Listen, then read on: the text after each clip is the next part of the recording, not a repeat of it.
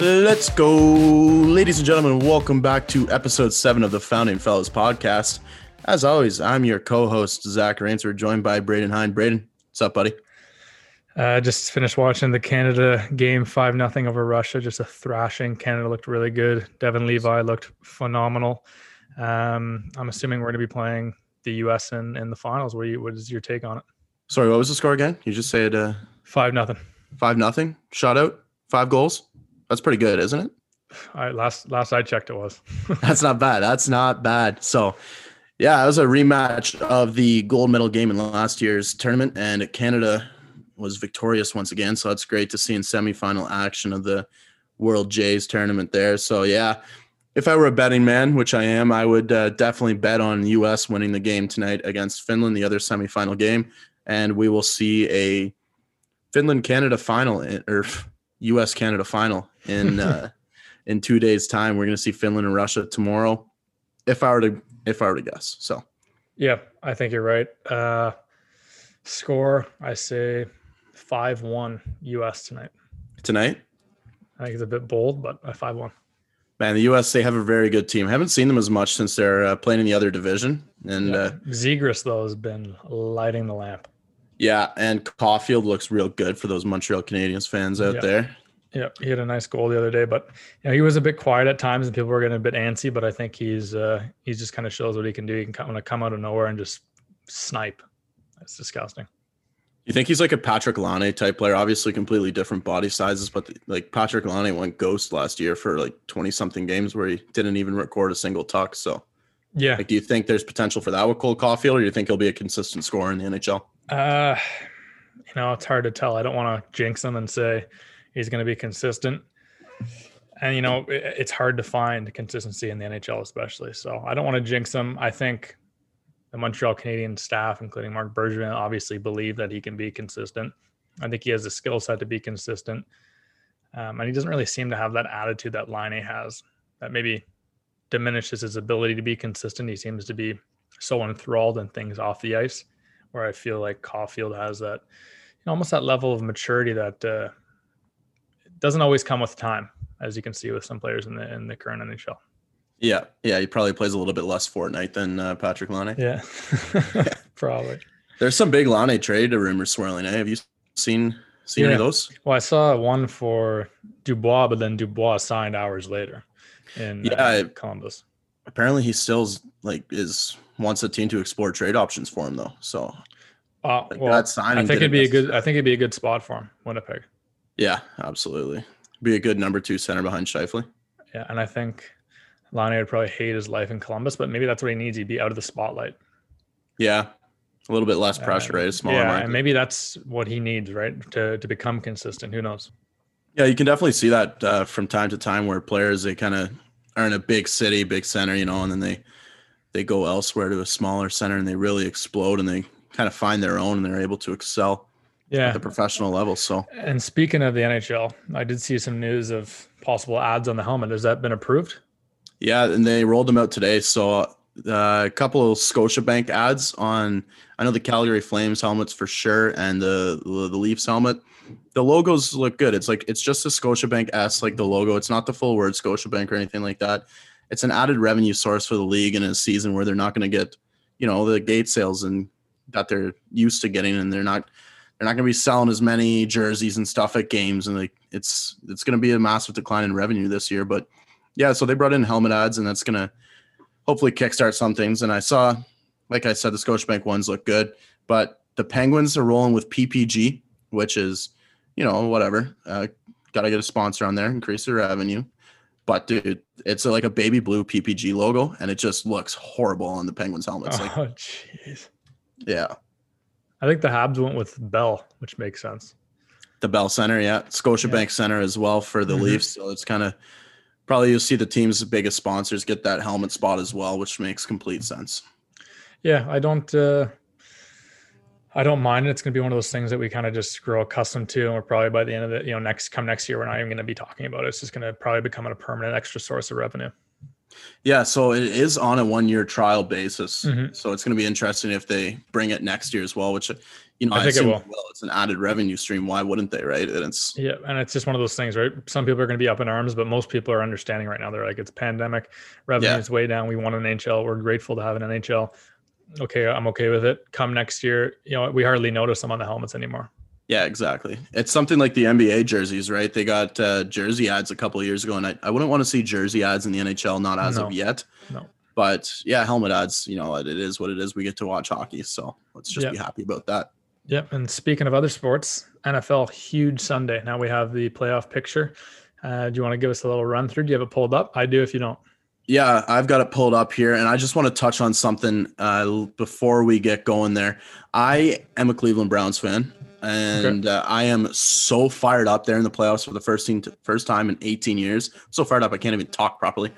But Baker Mayfield led them to uh, wild card seed, and they're going to play the Steelers in uh, wild card weekend next week. So, yeah, I've got the the schedule here. So we're going to see the Indianapolis Colts play the Buffalo Bills next Saturday at 1:05 p.m. all Eastern time, and then Sunday we've got uh, the Browns at Steelers at 8:15. The Pittsburgh Steelers, and then the Baltimore Ravens are playing the Tennessee Titans at 1:05 p.m. on Sunday. So that's what we've got for the AFC conference there. Now switching over to the NFC, what we've got Sunday, where we're going to watch the Bears and Saints. So that's the uh, Chicago Bears and the New Orleans Saints play at 4:40 on Sunday. And then we're going to have the uh, Rams play the Seattle Seahawks. Russell Wilson there at Saturday, 4:40 p.m. And then the Tampa Bay Buccaneers, which is Tom Brady's new team, are playing the Washington Football Team at 8:15 p.m. on Saturday of next weekend. So we've got a wild card weekends looking good this year. no, you a football fan? Uh, I'm like a casual fan. I like to watch. I know there's something like homely about it. If I'm ever kind of feeling astray on a Sunday, you know, some of those gloomy Sundays, you kind of just feel like, oh, it's it's miserable. I don't really know what to do with myself. I'm kind of just, it's like melancholic, right? And Yeah. if I throw on football, usually that it's like a remedy for that. It, it has been since I was a kid. I don't follow it. There's been a couple seasons I, I followed it close closer because I was in in pools and, and leagues for it. But this time around, I'm, I'm I've just become pretty casual. I like to watch the players I like. I'm a big Tom Brady guy, so obviously I'm hoping the Bucs can beat the Washington football team. Uh, I don't see them getting by the Packers if they do, but you know who knows? Brady in the playoffs, absolutely lethal. And if I'm going to pick who's coming out of the NFC, I'm probably going to go, you know, Saints, Yeah. Chargers, Okay. Bucs, Packs. Then I'm probably going to go Packers, Saints, and then I'm going Packers Super Bowl. Packers are going to win the Super Bowl. No, I'm saying they're going to make the Super Bowl. Oh, okay. over the the AFC. Super Bowl. AFC, I'm going to have, I'm going to Tennessee. You're going to have the Steelers, and you're going to have, I want to say the Bills, but uh, I don't want to jinx them. You know, it's one of those things. I Yeah. don't- I like the Bills. I'm going to say the Bills. Uh, actually, you know what? I think the Browns could upset Pittsburgh. To be honest, I'm going to I would love to see that. I'm going to take Oh, Bills, Browns, Tennessee Chiefs. Then I'm going to take Chiefs, Bills, and then I'm taking Chiefs Super Bowl. I think this the Chiefs it's going to be Chiefs Packers. Chiefs are going to win. That's what I'm so saying. the Chiefs will be back to back Super Bowl champs. and I say it's going to be 44 to 23 Super Bowl victory. 44 23. All right. You know what? I can't. Uh, I feel give like that's picks. Give me your pretty picks. accurate. Yeah, I will. Uh, Colts at Bills. We're going to see the Bills win there. Uh, Browns at Steelers. I got to go with my Browns. Ravens at Titans. Yeah, Lamar Jackson's going to beat out uh, the Titans there, I think. Okay. Um, and then wild card weekend on the NFC side, Saints for sure are going to beat the Bears, Mhm. and then I think uh, Seahawks should be able to handle the Rams, and uh, I think Tampa Bay, with uh, being led by Tom Brady, there is going to be able to beat the Washington Football Team. As far as my Super Bowl picks go, I it's tough. I'm going to go Seahawks. Seahawks versus Wow. Seahawks versus Browns. Obviously, Browns are going all the way this year, and Browns are going to win. And what's the score of that game? like a hundred to nothing probably. Uh, no, not realistically. Um, thirty-five to twenty-one. Okay. Yeah, that's what I'm. That's what I'm gonna roll with. Have I ever told you the story about how I became a Cleveland Browns fan? Nope. Tell me. So up until a couple of years ago, I actually didn't follow football at all. I, I was never like brought up on it. My dad describes the NFL as men in tight pants jumping on each other, which I mean is it's kind of accurate. Yeah, he's not far off. It's that's definitely one way to look at it. But yeah, I just became a fan because I, I looked at the standings and I, I was like, yeah, you know what? Another sport to get into. Let's get into it. So I looked at the standings, found the team at the bottom, Cleveland Browns, 0 16 season. I was like, you know what? You gotta, you can't go onto a bandwagon. I can't be like a Pats fan or something like that. Mhm. Like I can't just hop on a bandwagon. Let's go with uh, the Cleveland Browns. And you know, Cleveland's it's not too far from Windsor where I was living at the time. I mean, it's not the Detroit Lions, but and they had Baker Mayfield coming in who just drips. The guy is, oh, he drips so hard. I, I love Baker Mayfield, and they, yeah, they had the number one pick. So I was like, yeah, let's ride with the Browns. So ever since I've uh, rode with the Browns there, so I haven't been a fan for the full 18 years that they've missed the playoffs for consecutively, but I am so fired up when they got in this year. No, it's exciting, and I I respect that. It was almost similar when I played a lot. I started playing a lot of FIFA, and I had some friends in high school that actually really like soccer. So I was like, you know what, I'm I'm vibing with this shit. Like I got to pick a team. They're kind of on my back. Pick a team. Pick a team. Get into it. I said, okay, you know what, I'm getting. It. This is probably like grade 11, and I looked in the standings. I started to pay attention, and that was the year that United finished sixth or seventh. And this was like kind of you know the low peak for Manchester United at the time, right? They had The dog some- days. Yeah, it was the dog days. And since then, since I've become a fan, we have not won the league title.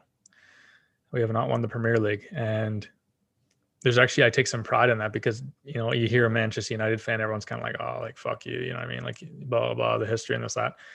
I came in there when the team sucked, and the team has not won the Premier League since. So I don't ever want to be called a bandwagoner because it's it's the furthest thing from the truth.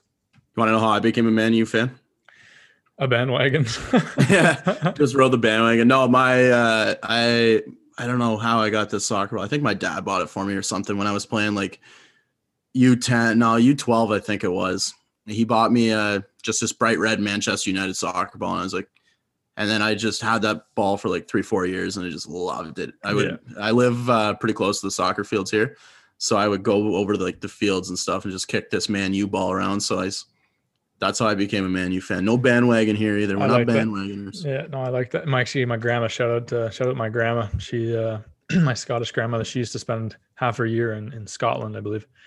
I don't know if it was exactly a half a year, but um, she'd always send me the like the newest Manchester United shirt over Love that. every year. I've got some sick ones. Like like I, I got that blue one from you a few years ago. I missed it on that leopard print one from like last year, two years ago, which is a sick jersey. I'll probably try and buy that off one of those like retro sites in the UK. Um, but yeah, no, she'd send me the the shirts over, and so I got a pretty nice collection of shirts now as well. But I was a big fan of Wayne Rooney as well. oh, yeah, I loved him. He was that, so that- yeah, right when I came in, it was like it was Rooney. It was a Rooney show, and I fucking loved Yeah. that guy. my dad was born in Oh. England as well, so I was like, yeah, he's an English national teamer, right? And I was, Yeah. Was- Does your dad yeah. like football or soccer? Uh, he was like my coach growing up, but like he doesn't follow it or anything religiously. Um, yeah, he just he was born in England. He moved over to Canada when he was like nine months, something like that. So unfortunately, no Oh, British accent. Yeah. he's kind of a poser. Yeah, he's But uh, a big time poser. yeah, yeah.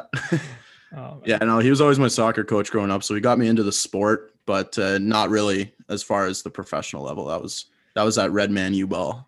Yeah, no, it's interesting, like some of the parallels that we have with the UK in particular, right? Especially our culture. But it's it's funny some of them how how they hold true and some others or others don't, right? Where we're not, we're not as big into soccer over here. They don't give a rat's ass about hockey. Yeah, Um, we obviously, played in the EIHL. yeah, yeah, seriously. But even though we t- we're essentially our society is is formed off of the UK, a little bit of France, obviously European, percent. but uh, even our government, right? Even our government's the exact same essentially in, in terms of structure. But speaking of government, I wanted to get into this topic.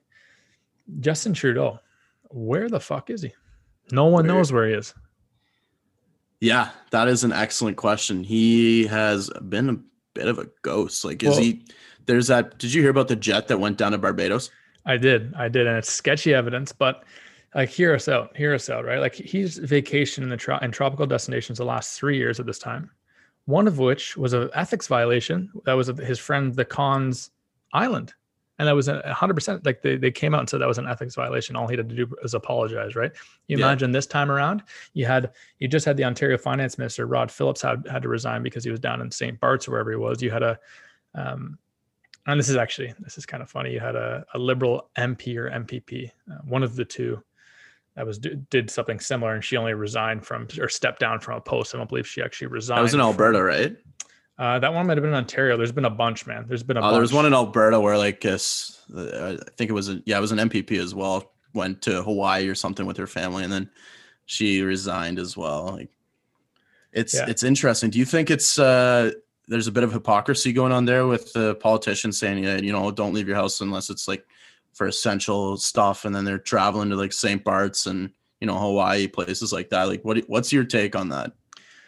I think it's big time, but I just want to clarify quick what I was saying. Um, yeah, I believe the the liberal I was talking about actually resigned from her government roles. So I don't believe she actually stepped down as a member of parliament. So I believe whatever role she had in government, she stepped down from. But it, um, what I'm reading now from the global news headline is that's that's what they're going with. They're not. Uh, she's still calling herself a member of parliament. So I don't believe she actually stepped down from parliament, but she stepped So down she from stepped her down government role. Like from a cabinet role or something like Uh, that? I think she was a secretary of something, and and I'm assuming the cabinet she stepped down.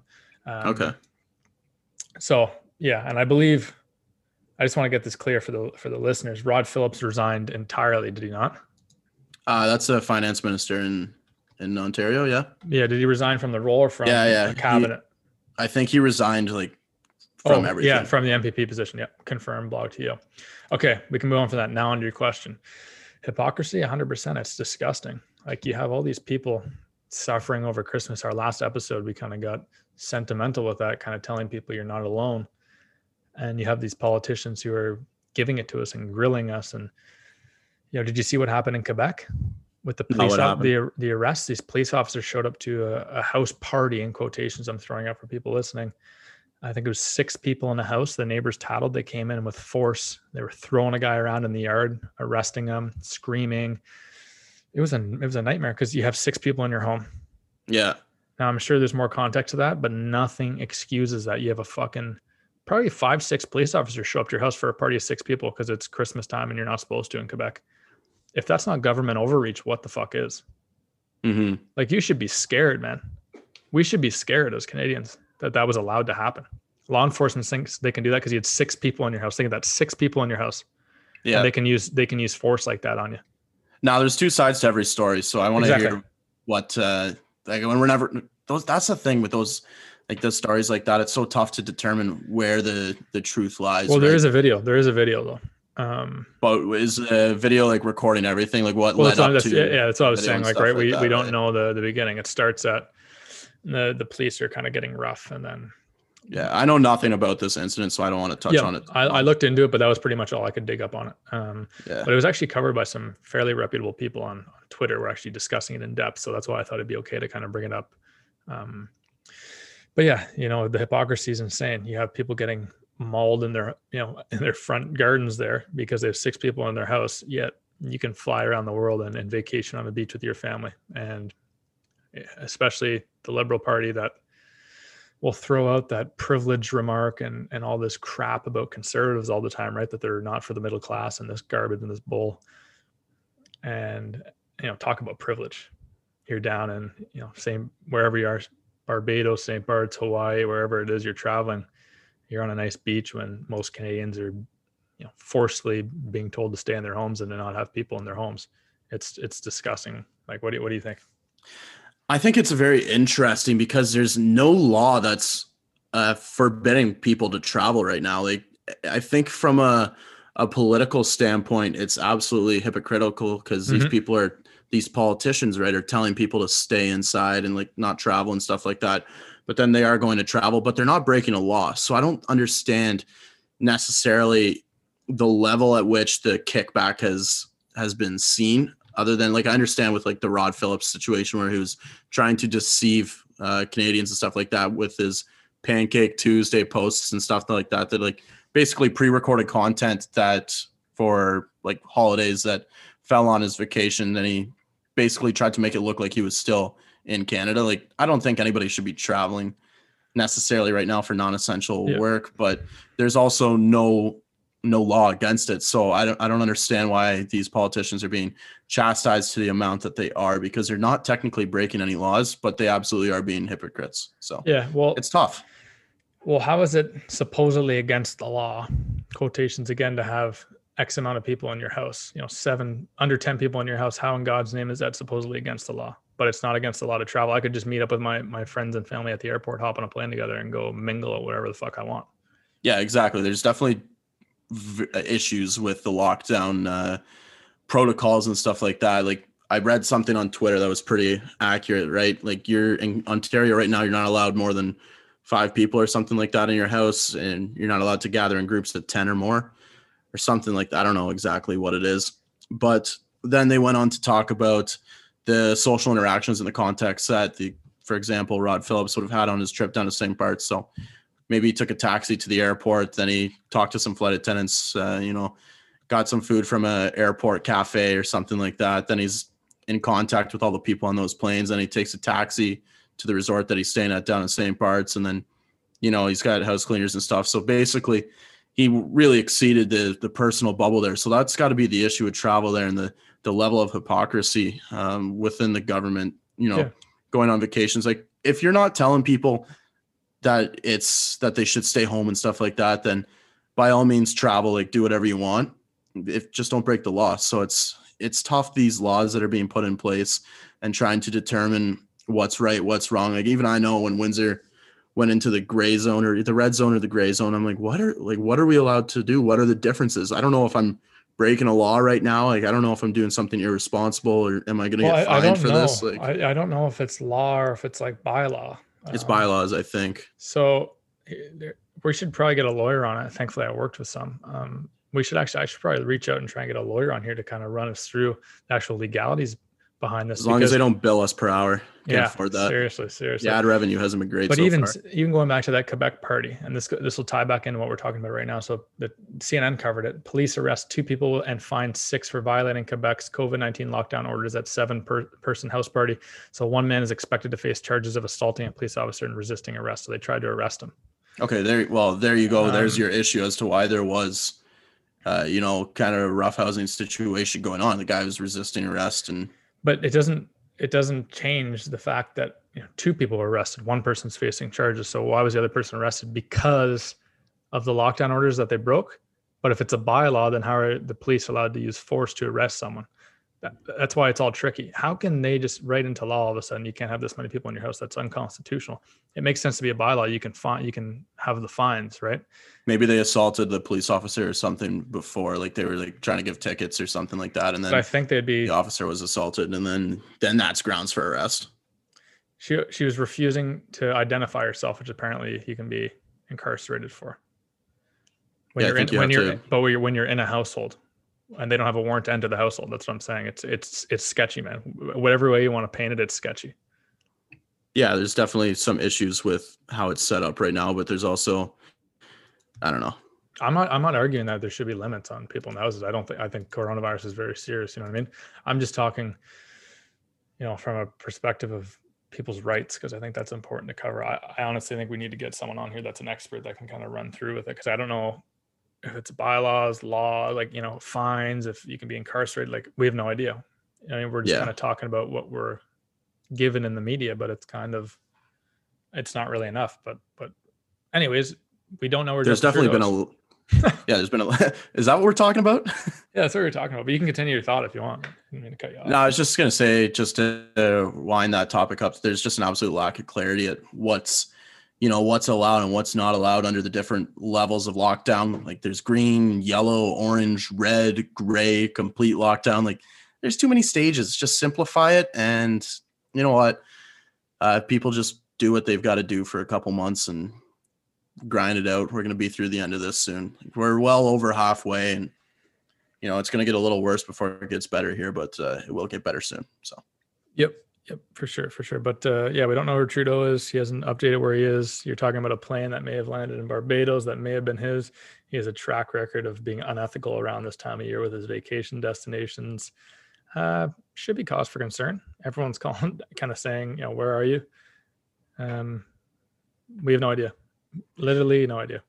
Yeah, I heard that he might be at his uh his cottage up in like I think it's like Quebec, northern like not northern Quebec, but like little bit north of Montreal area or something like that. Uh, they just did like a ten million dollar renovation on that cotty. So I, I heard Shout that he might be up there. Yeah, yeah. Thanks, you're welcome. so yeah, I don't know. Um, I would like to assume that he's not outside of the country right now because he that would be the dumbest move that any politician has maybe ever made in Canada. Like, Well, he's done a lot of dumb ones, so it'd just be I, he'd probably get away with it knowing him. Yeah, well, if he's gonna do it, you got to be sneaky about it. Like it's, I don't know, man. Boggles my mind. Boggles my mind. Mhm. Let's let's go back to sports though. Something a bit more light. I wanted to talk about. Did you watch the Garcia Campbell fight the other day? Boxing fight. No, um, what was on at the same time? I don't know. There was something else on at the same time, and I saw that it uh, it it was on. I think I was watching football or something like that uh, Dude, instead it of was fight. a But sick fight. It was a sick fight. So Ryan Garcia, for those of you who don't know, I believe he's 22 years old, up and coming boxer. I believe 21 and 0 now, but this is his first big fight against one of the big boys. He's had professional fights, obviously. Oh, this is his first big one on the big stage, and he delivered. You know, he kind of came in. This is they're talking about him possibly being a generational boxer. He has the fastest hands I've ever seen, arguably that anyone's ever seen in boxing. He's insane. His hands are insane. Very flat-footed boxer, but he, he gets over that with how fast he is. I've never seen anything like it. It's insane. But he's fighting Campbell, who was actually a gold medalist in the Olympics. He was a successful amateur career, and then he actually had two two shots at the title. And he blew it, and this was kind of going to be a stepping stone to get another title shot. But Garcia looked amazing. Garcia got knocked down in the second round for the first time in his career. Bounced back up like a pro. He actually dropped his right glove a little bit after a little feint body shot, and he took it like a professional. This was that was the that was like literally the TSN turning point for him. He get he got knocked down for the first time in his career. He got up. You heard him in the corner saying, "I know you, know you let the glove down." He says, "I fucking know." So you don't know how it's going to go. He's either too pissed and rattled, or he's gonna he's gonna throw it away, or he's gonna dial back. And he dials back, he he won every single round except for the, the round he got knocked down. I think it was a seventh round KO. Hit him in the liver, dropped him, done. And it was just this kid's gonna be an amazing boxer. this is a guy that was like he was big on Instagram, wasn't he? He's huge on Instagram, millions and millions of followers. Um, His name's Ryan Garcia. For those of you with Instagram, check him out. Uh, yep, he's a Yeah, I remember that's where I that's where I saw him first, and I just remember like his videos, like just with punching bags and stuff like that. He lights the things up. It's insane. He's so powerful. No, he's not, and he's Quick. lightweight. He's lightweight. He's I think he's five eleven, but he lightweight division's 135 pounds. Yeah, But he's not a skinny dude. He's very lean muscle. He's so fast. Uh, seems to be actually very humble for such a following. yeah, he does. and I know, as well. yeah, he likes to maybe be a bit pompous at times, like many people do on social media. But he uh, seems like a good kid. And funny thing, funny enough, actually, so he's a Mexican American boxer. His trainer is Mexican, and his trainer's speaking Spanish to him, and his dad's actually there to translate because he doesn't, actually know Spanish. Really? Yeah, yeah. So he just seems in- really inefficient. yeah, grew up in California um, to Mexican parents, but never learned Spanish. So interesting, but it's Why would you hire well, he's one of the, I think he's one of the best. Uh, the name is eluding me right now, but he's a he's a world class trainer out of Mexico. So that's why. But it, it was actually hilarious at first. I was like, I heard it. I was in the I was looking in the corner and it was just the guy talking in Spanish and then his dad was saying the same like something in English and I could pick up some words. I was like, okay, like he's just repeating them. And then they they went back to the announcers like, yeah, his dad's translating for me. Never actually learned Spanish. I, I was like, that is very very strange. That's weird, especially because there's time limits in like the corners and stuff like that, right? Like you, Yeah. you can't sit there to have a full conversation, be like, "Oh, okay, I'm ready to go for round three now." Like it's not how it works. Yeah, no, It doesn't but seem like the most efficient way to go about it, but No. it sounds like it's working for Well, him. Well, you think maybe like after this fight, he's going to take it upon himself to, but he's had this trainer for multiple fights for years, I think. No, Why hasn't he he's had him for three fights. So probably the course of the- yeah, over a year and a half. So uh, you'd think he'd take it upon himself just to learn some Spanish in his free time. Yeah, But who knows, man? Who knows? But he's actually, yes, the new age of fighter. This is actually the perfect cultivation of you know joining boxing, the sport, with a social media presence, right? That's what people Mhm. have talked about with Jake, the Paul brothers. They're not actually boxers, but they bring that social media edge. And now you have a guy, Ryan Garcia, who, in all honesty, could be a generational boxer. He's that Yeah. good. He's that fast. And if he keeps improving, he has a good head on his shoulders. And he already has that social media following. I think he has a YouTube original series. I haven't watched it yet. I, I plan on watching it. Anyone go check that out if you're interested in learning more about him. Um, you know, we've never seen something like this. So, like for him to be able to bring this traction to a sport, maybe young people watching the sport just from social media, like you know what, I'll tune in for a sport because it's on DAZN. It's like twenty bucks a month for DAZN. You get all the Premier League games, like different types NFL of soccer, and NFL. Yeah, you get NFL Zone, Red Zone. Uh, you get boxing events, you get everything, and, and the fight was on there. Like I wonder how many people actually tuned in. I haven't looked at the numbers, but it's it's exciting to see this this next generation of boxer. Yeah, it's it's definitely exciting to see kind of a sport that's lost its touch lately. Um, I don't think as there's really been as much of a, a, presence in boxing. Like you don't really have those big names like Muhammad Ali and Floyd Mayweather's. I mean, he still fights a little bit, but I don't know if he's as entertaining and drew the crowd that he once did, right? So yeah. it's it's definitely a good kickstart for boxing to get uh, get the ball rolling again. Yeah, him and Canelo Alvarez, and Alvarez is a bit of a mentor to him. Obviously, they fight in different divisions. Alvarez is in the uh, middleweight division, I believe, but um, and you have him in the lightweight. But it's it's interesting, you know. I mean, you have those two guys, and you know he's 30, Canelo, but he's still the face of boxing right now. And then you have a younger possibly generational talent, Ryan Garcia coming up. So the sport's really changing, and it's it's really exciting to see. Even if you're not into boxing, check out Ryan Garcia, and you might honestly be into boxing because it's it's awesome. Yeah, he's a cool guy to follow. Good story. So after after the fight, I was actually watching the World Juniors game. That's probably what you were watching when you're saying you were watching a sporting event because it just ended uh, into the first period of the of the Canada game. But I was watching the World Juniors, and have you seen this this snowman Tim Hortons ad? This terrible snowman ad. No, I see you made a note of it though, and uh, run me through it. I don't think I've. I don't really pay attention during ads yeah. anymore. I just kind of go on my phone or something. Maybe it's but... just like the business side of me. I like to. I watch ads and I kind of dissect them a lot of the time to see if they're effective and whether. De- it sounds so nerdy, but like whatever their demographic is, and if I'm in that demographic, to see if it actually would capture me. You know what I mean? Yeah. And Tim Hortons obviously has a large demographic. Most of Canada falls within the demographic. So a lot of their ads stem around multiculturalism and all this stuff, which is great. You know, Canada, part of Canada's beauty is the multiculturalism for sure. And that's not the part of the ad that I'm I'm kind of taking the piss about because they have these snowmen and they have all these people in different cultures dressing up the snowmen in the garb of their of their culture. So you have you know Indians doing it and, and whatever, and it's great, phenomenal. The part that that got me, okay, the part that got me is that so if, for you, for those of you who don't know, I'm like half Scottish both my my mom's parents are from Scotland, and so these two Scottish kids playing out in the snow. They dress up their their snowman in a, in a kilt, and then it just so happens that this is apparently this is apparently what Scottish people do in Canada. So it's like minus whatever weather, freezing cold outside. So they put the kilt on, and there's these two kids, Scottish kids, dancing in kilts in, in the snow. Are I just got to me? I'm watching the ad on my phone right now, and I just got to it. This is the most like what what's going? Kidding on? me? Like, under, like what's oh, this advertising? I'm, like I'm not throwing out whatever term. Like it wouldn't even be cultural appropriation, but it's just it's so far fetched. It's such a reach. Like bugger off. Honestly, You're, have like, you ever seen oh. people in kilts? No, uh, it looked like they were like tap dancing or something behind a snowman. I think the only Personally, time I've ever seen someone in kilts in Canada is a wedding. Sorry to cut you off. Yeah, I think I've seen a kilt maybe once or twice at like Remembrance Day or something like that. Bagpipes oh, exactly. calling. Yeah, you're right. But yeah, this like this ad is it's definitely not advertising Tim Hortons. The only thing that's Tim Hortons about the whole thing is probably I'm getting into the last 10 seconds of the ad here. Maybe it's gonna have the the Tim Hortons logo sprayed across it.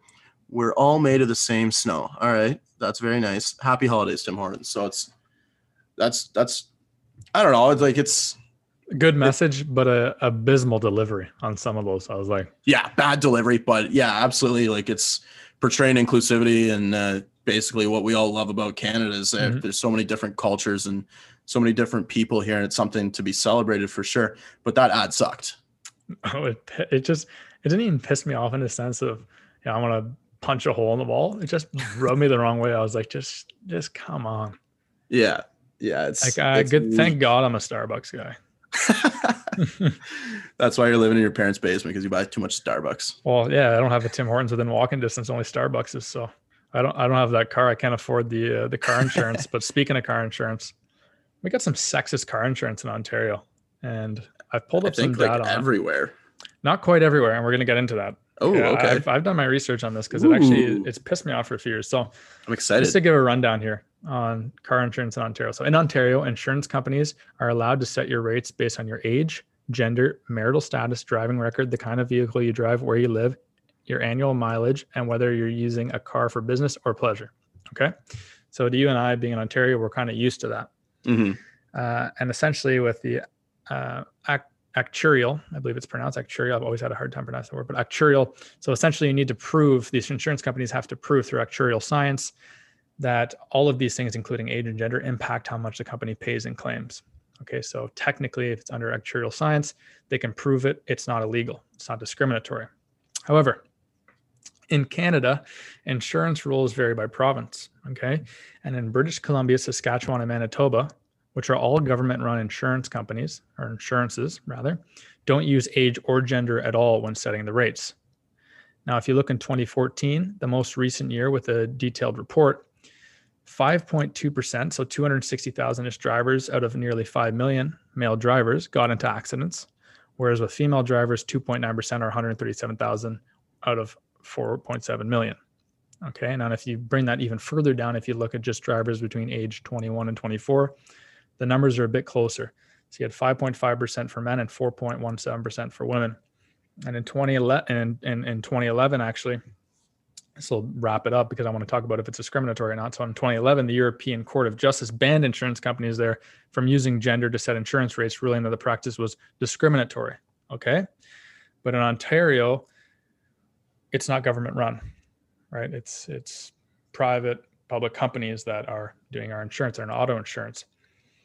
So the the problem here is essentially through that they're allowing actuarial science to dictate that it's not discriminatory because they're somehow proving that it actually does affect the cost of their claims. Now, what do you think on this before I dive into a little bit deeper? Those are some good stats. I love stats. But my main takeaway from that is I saw we were going to talk about this. So I asked my sister what she pays in insurance. So she splits her time between Hamilton, she goes to McMaster, as well as uh, like Bruce County, where I'm from. Mhm. So when her car is registered, she drives like 2015 Chevy Cruze or something like that. Just not too expensive of a car, like pretty moderate as far as whips go. She pays $130 a month when it's in Bruce County and $180 a month when it's in Hamilton. She's got a clean record, never got a ticket or anything like that. And then my insurance. So I'm uh, three years, two or three years older than her. And my insurance is so much more than that. So when I had my truck, I was paying $250 a month in insurance. I don't have a single ticket. I'm 23 years old. I've been driving since I was 16 and I don't have a single ticket. Like, why was I paying so much in insurance? And then when I moved my truck from Windsor to back to Bruce County as well, I started paying, I think it was uh two 190 195 i think a month in uh in car insurance so it's just even where you're living it's it's crazy the difference between windsor insurance and bruce county insurance. There's so many different variables that insurance companies are allowed to let uh, basically impact the price. Like my premium this year went up my insurance went up uh i think it was $660 over the entire course of the year and i didn't get a ticket last year. Like i had a perfectly clean driving record. Why is my insurance going up?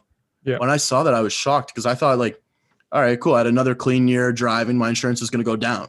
But it went up. I was like where's this coming from? Like how does it make any sense? So i actually did a bit more research into the insurance thing uh like last year. And i guess like premiums have gone up across the board like monthly rates and stuff. Everyone's paying more for insurance. And the government or, or not the government the insurance companies are just basically able to set the rate at whatever they want to set it at. And either you pay it or tough luck you're not driving. So it's uh it's definitely an industry where i'd like to see a little bit more government control because i think we are seeing abuse by the insurance companies there's no reason why i should be paying $250 a month for car insurance when i've never been i've never gotten a ticket like Yeah. i've never never run a red light never gotten a speeding ticket in my life i've been driving for seven years uh, I've been in two accidents, neither of which were at fault, though, which I think is important to note there. Mhm.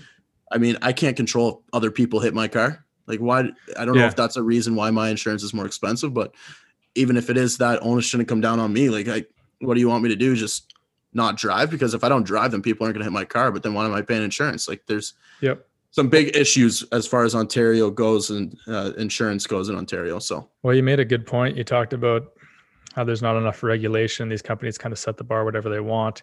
And it almost seems like some of them are in cahoots, even though that's technically illegal, but it does happen.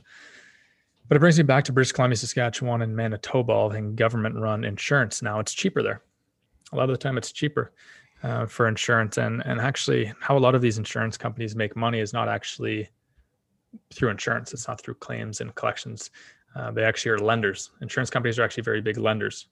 Um, so they'll take that money that you give them, you're paying them, and they'll lend money. That's how they actually make a lot of their money. It's not, they don't actually make because they have a ton of money. cash, right? Yeah, yeah. So they don't actually make substantial money off of insurance premiums and whatnot. It's actually based off lending from all the the money that they do get. So I'm very anti-government ownership of companies. I don't think the government should own L- OLG. I don't think they should own the LCBO. I don't think they should own this or that.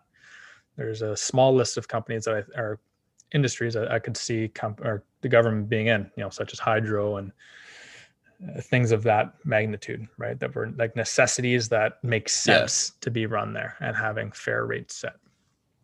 Now, insurance, I, I actually think is an area that the government should have their hand in because, as I just said, how insurance companies are making money is by lending. Now, when you get the government involved, they're not going to be too worried about that, right?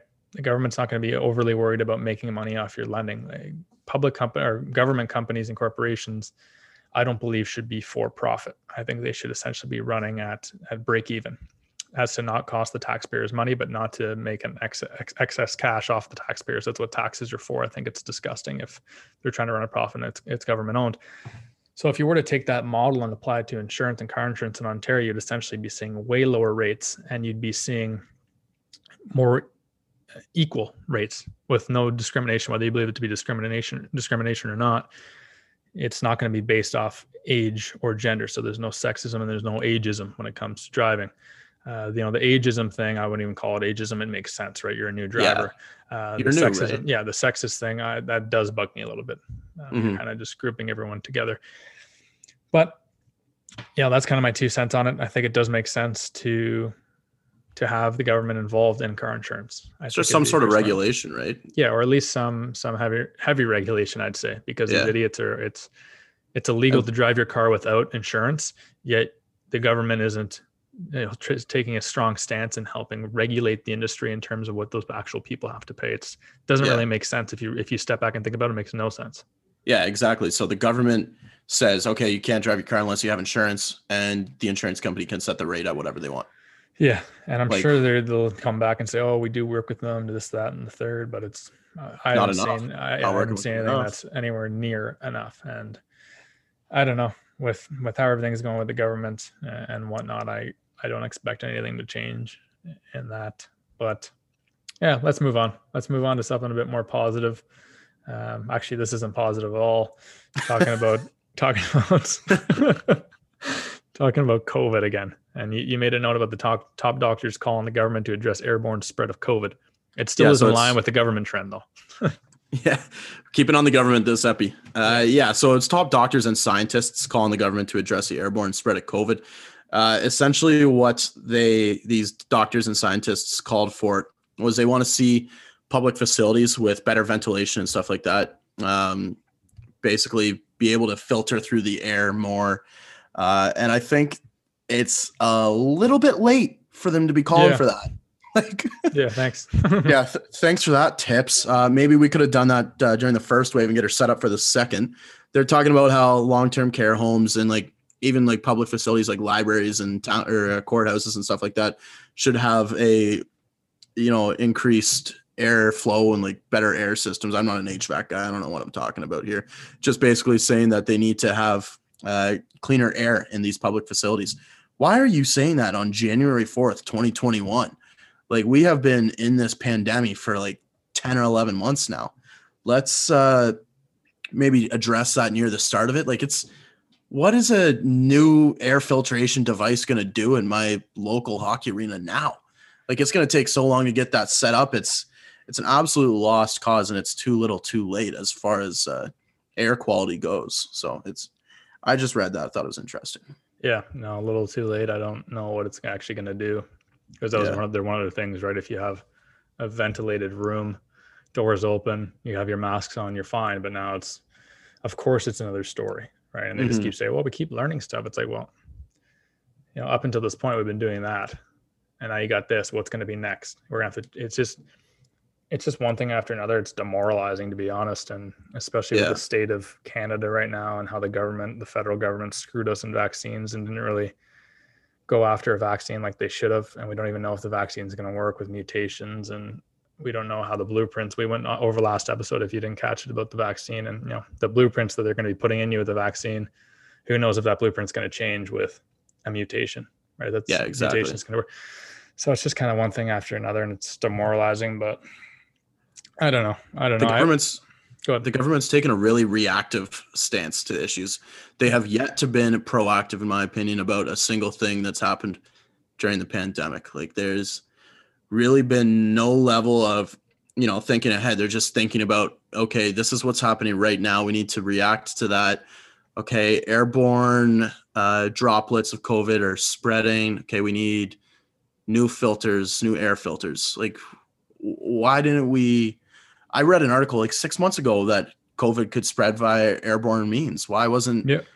this brought up six months ago? Then, as soon as you hear that, that's got to be a red flag. Be like, okay, if it can linger in the air, that's got to be an issue. We got to get that air filtered somehow, right? So they basically wasted six months of not doing anything to now they're calling on the government to do something. Like it's too little, too late, probably. No, seriously, seriously, and who knows? We're going to get back to doing anything, man. I'm, I'm kind of glad that we're actually done.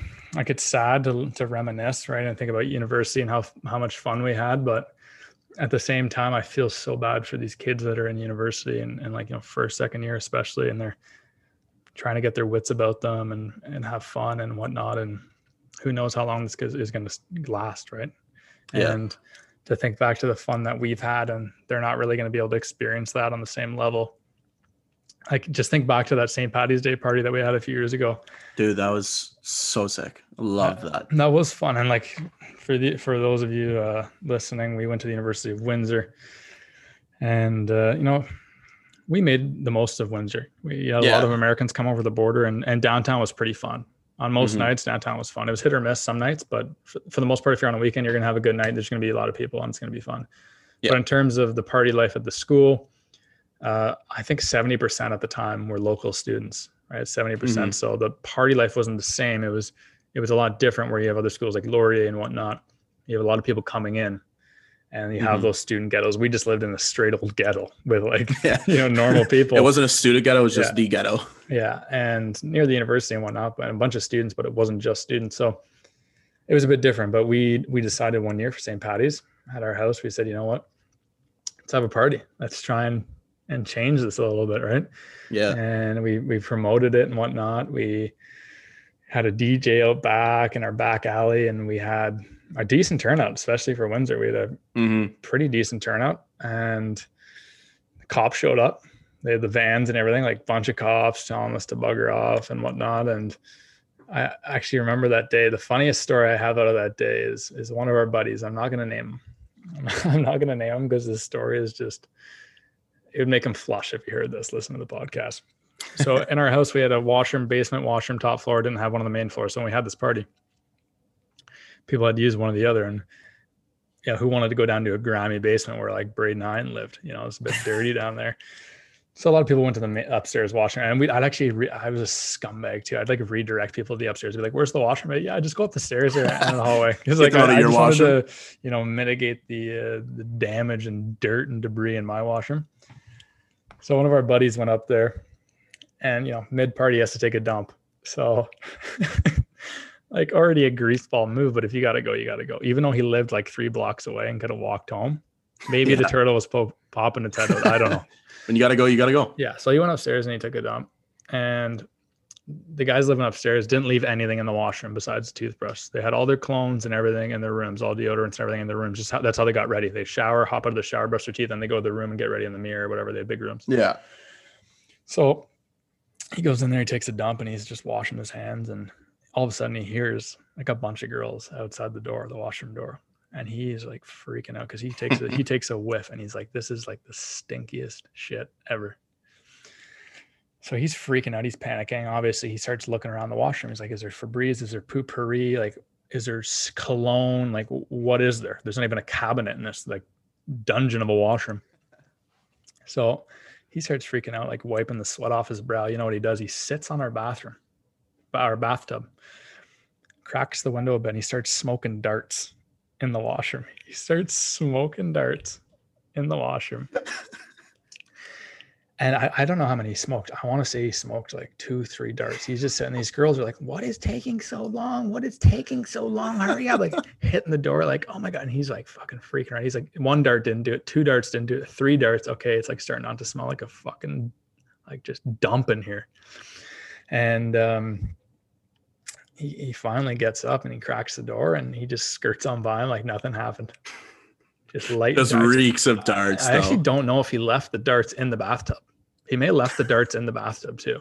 He was ashing it out in the sink and just, Just- left the ash in the sink. Just dirty, but uh no, it was it was a hilarious story. I think when you were laughing, your internet actually dropped a bit and I could see you laughing on the camera, but it was like awkward for me telling the story because it was silent. and I'm like, and I'm like, these people listening are like, oh man, Zach doesn't even think this is a funny story. Like this guy's an idiot. No, dude, I love that story. It's not the story I thought you were going with No. uh, from that St. Patty's Day, but that was a good story. Yeah. I forgot all about that. Yeah. You Yeah, you ducked out though. You Febreze- ducked out. I was like, man, he's like, he's laughing so hard right now, but I can't hear it. I can't hear it. I started freaking out. No, that's National League. Uh, if yeah, if you don't have Febreze, just smoke a couple cigarettes and it uh, it has the same effect. So Yeah. good to go. It But worked. It worked. when when you mentioned the cops showing up to that party, it made it reminded me of uh, I think it was our St. Pat's party the next year because we hosted it the year after. Yeah. I don't think I I don't know if you were. Yeah, you were gone. You were, I was at uh, I was Europe at or uh, something like that. no no I was at uh, Ezra and at at Laurier. Oh, okay, yeah, sick move. All right, whatever. Anyways, we uh, we had to host the party this year, and it was going good. You know, can't uh, can't drink all day unless you start in the morning. So Yep. wake up 8 a.m. A couple melatonins the night before because our sleep cycle did not allow for a, an 8 a.m. wake up on most days. I mean, cheese would wake up at 4 p.m. most days. So yeah, we popped a couple melatonins, got a good night's rest, woke up. Uh, I have a bedside fridge. So most people have a bedside table. I just toss a fridge next to my bed. I remember I uh, cracked a twisted tea, went into Cheddar's room. He had a Corona going. It was, it was all going great, right? And the party progressed, and uh, probably the most people that I've seen in a in our in a single building at one point ever in my life. Jeez. I think between our house and like the neighbor's house and like the street and stuff like that, we probably had I'd say about 400 people there. Um, so the numbers were good. We should have charged two bucks. Yeah. Should have Yeah. charged entry. Lost revenue there. But uh, obviously the cops show up and uh, I mean that's to be expected, right? You know, we're we're not doing anything wrong. We're just drinking and then there's a ton of people, right? But you expect stuff to potentially go wrong. So they came as a, a preactive or proactive measure. And uh, the cops basically were like, "All right, yeah, let's get everyone home, and we're we're done, right? It's it's like six o'clock. Like, Yeah. yeah, I'll I'll help you. Like, let's get everybody out of here. They've had their fun. We've had our fun. Time to you know go rest up before the bars or something like that. Mhm. So we were kicking everybody out, and then uh, this one cop. We get the SWAT guys at our house. Like we don't get the the normal Windsor police. We get the guys that are wearing like the gray uniforms and stuff. There's the same that came to uh, Yep. Yep. two year St. Pat's party. And uh, this one guy in the Windsor police, so just the standard police outfit, he goes, Oh, what's your landlord's name? And I go, like Kevin Flood. He's like, What's his cell phone number? I was like, It's right there if you want it. And then this uh this veteran cop comes up and he taps the buddy on his shoulder. And he's like, Don't worry about these guys. They're good shit. And I was like, I love you. I love you. So yeah, these cops will like come to our house before and they like remembered uh who we are and stuff like that. And they're like, Yeah, you don't have to worry about these guys. Like they're uh they're responsible. They've always been cooperative and stuff. And then our landlord shows up an hour later. So I guess uh, that cop did worry. Was your landlord pissed? Uh, I told him, I said to him, Flutter, you know what? Yeah, it's a little messy. Nothing's broken though. Come back tomorrow at the same time, or even come back tomorrow morning, and uh, you can walk through the house. And if there's any damages, we're paying for it. Which I know is a we knew it was a risk, right? Whenever you have people over in your house, Mhm. stuff can get broken. we broken. had damage in our house. Someone actually. this hilarious. was there a broken door, perhaps? Yep. Yeah. And then you had the same thing happen to you. We had one of the people living at our house kick our own my washroom door in for no reason. And then Yeah, because it smelled like cigarettes. yeah, yeah, yeah. No, but We had someone put a beer bottle in our washing machine and run it, which was a bit. I, I didn't even understand that. I was like, that's just a next level of degenerate to do that. Yeah, I remember I went to a party and there was a Corona bottle in. Uh, this was at my old neighbor's house. We were good friends with him, so it was like the next day we were just like hanging out, helping him clean up. And there's like a Corona bottle in the fish tank. like, who put? just the stuff people do sometimes when they're uh, you know under the influence of alcohol is is a little bit wild. Flipping But yeah, darts after a dump to like beer bottles and fish tanks, washing machines, Yeah. doors kicked in.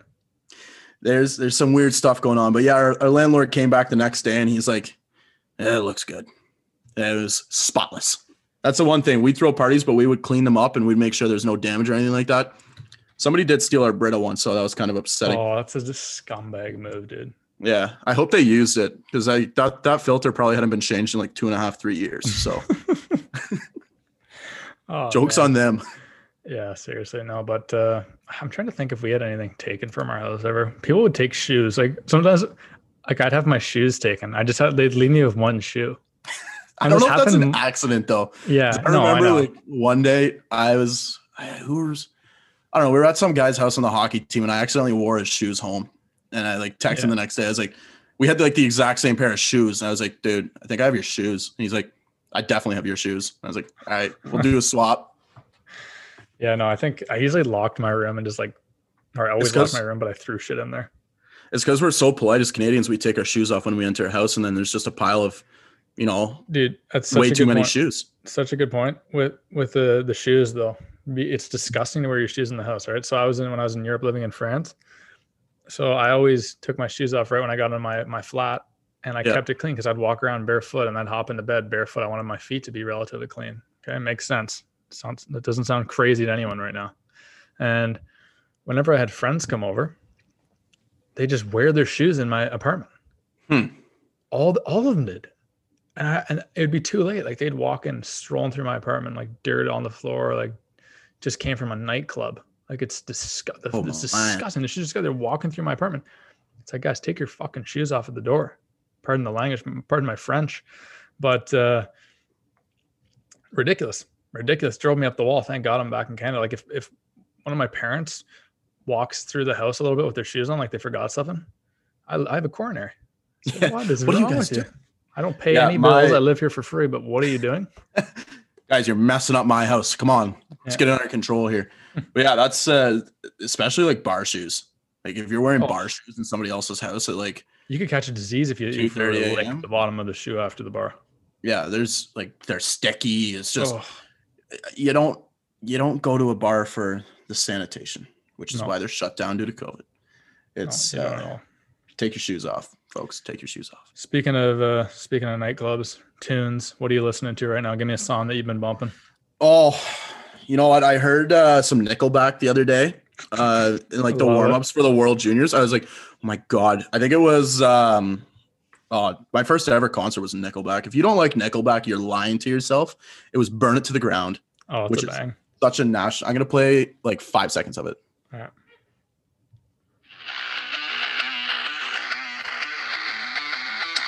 That's it. That's So all you guys get to hear. What a Copyright strike. Yeah, exactly. We just got sued by Nickelback. Uh, It also sounded like it was like out of a fucking washing machine though. So we're good. perfect. That's what that's what I was going for. I wanted to distort a little bit. But yeah, that's Burn It to the Ground by Nickelback. And that's definitely not what I'm bumping right now, but it just got me thinking of like how good Nickelback is just as like to fire you up before anything. Um, as far as songs right now that I've been bumping, Astronaut in the Ocean by Masked Wolf. Which is I've not. Have you You're heard that to- song? You're gonna have to send it to me after. yeah, I will. I'll send it to you literally right now so I don't forget. But it is a it's a sick song. It's I think it might have started like or picked up popularity on TikTok, but it's sick. That is a What about you? banger. What That's you got? banger tune. I'm actually going a bit mainstream of my pick. Um, JB dropped a new song and I've been vibing to it. I knew it was gonna be JB. What song? So good. Anyone. He just dropped it. It's uh it's fire, man. I'm not uh, I'm not an emotional guy, but you know, the boys know I like some emotional tunes. Got you in the feels, eh? And that hit, you know, that hit diffy, as Cheese would say, that hit diffy. That hit Diffie. Who else I've been listening to? I don't know. I like I like kind of just ripping Spotify discovery. And and here's a pro tip. Here's a pro tip for Spotify. Don't don't just use your Discover Weekly to find the music. So if you have a playlist you really like, go to the bottom and usually they have the suggestions to add that similar Yep. type of playlist. Listen to those songs and then just refresh whatever you like, refresh. And dude, Keep you're gonna coming. find some absolute bangs in there. Like you're that gonna is a find veteran absolute- move. yeah, you're gonna find absolute tunes in there. Um, there's another song I've been bumping called "Aliens Need Love Too." It's by- Astronauts and aliens. Yep, it's by Flake and Mercedes the Virus. Okay. I, I literally still don't know who they are, but it's Yeah, I It's a- definitely don't know who they are. it's a dope song. I'll send. What genre? Uh, it's kind of like I don't know. It's like alternative R and B kind of shit. I don't know. Oh, it sick. sounds vibey. like the first minute is like Spanish guitar, and then you got like a little bit of like, um, what's it what's it called? Like uh, over auto tune voice for like a split second, like a couple lines, Okay. and then it goes into like the normal singing voice, and it's just like it slaps, dude. It's like it slaps. I gotta check it out. What is it again? Aliens need love too. Aliens need love too. All right, I got it right here. I'm gonna. I think we should wrap up here so I can go listen to the song. You got anything else you want to chat about today?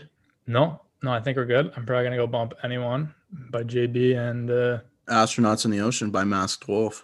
Throw it on literally as soon as we uh, stop the record button here.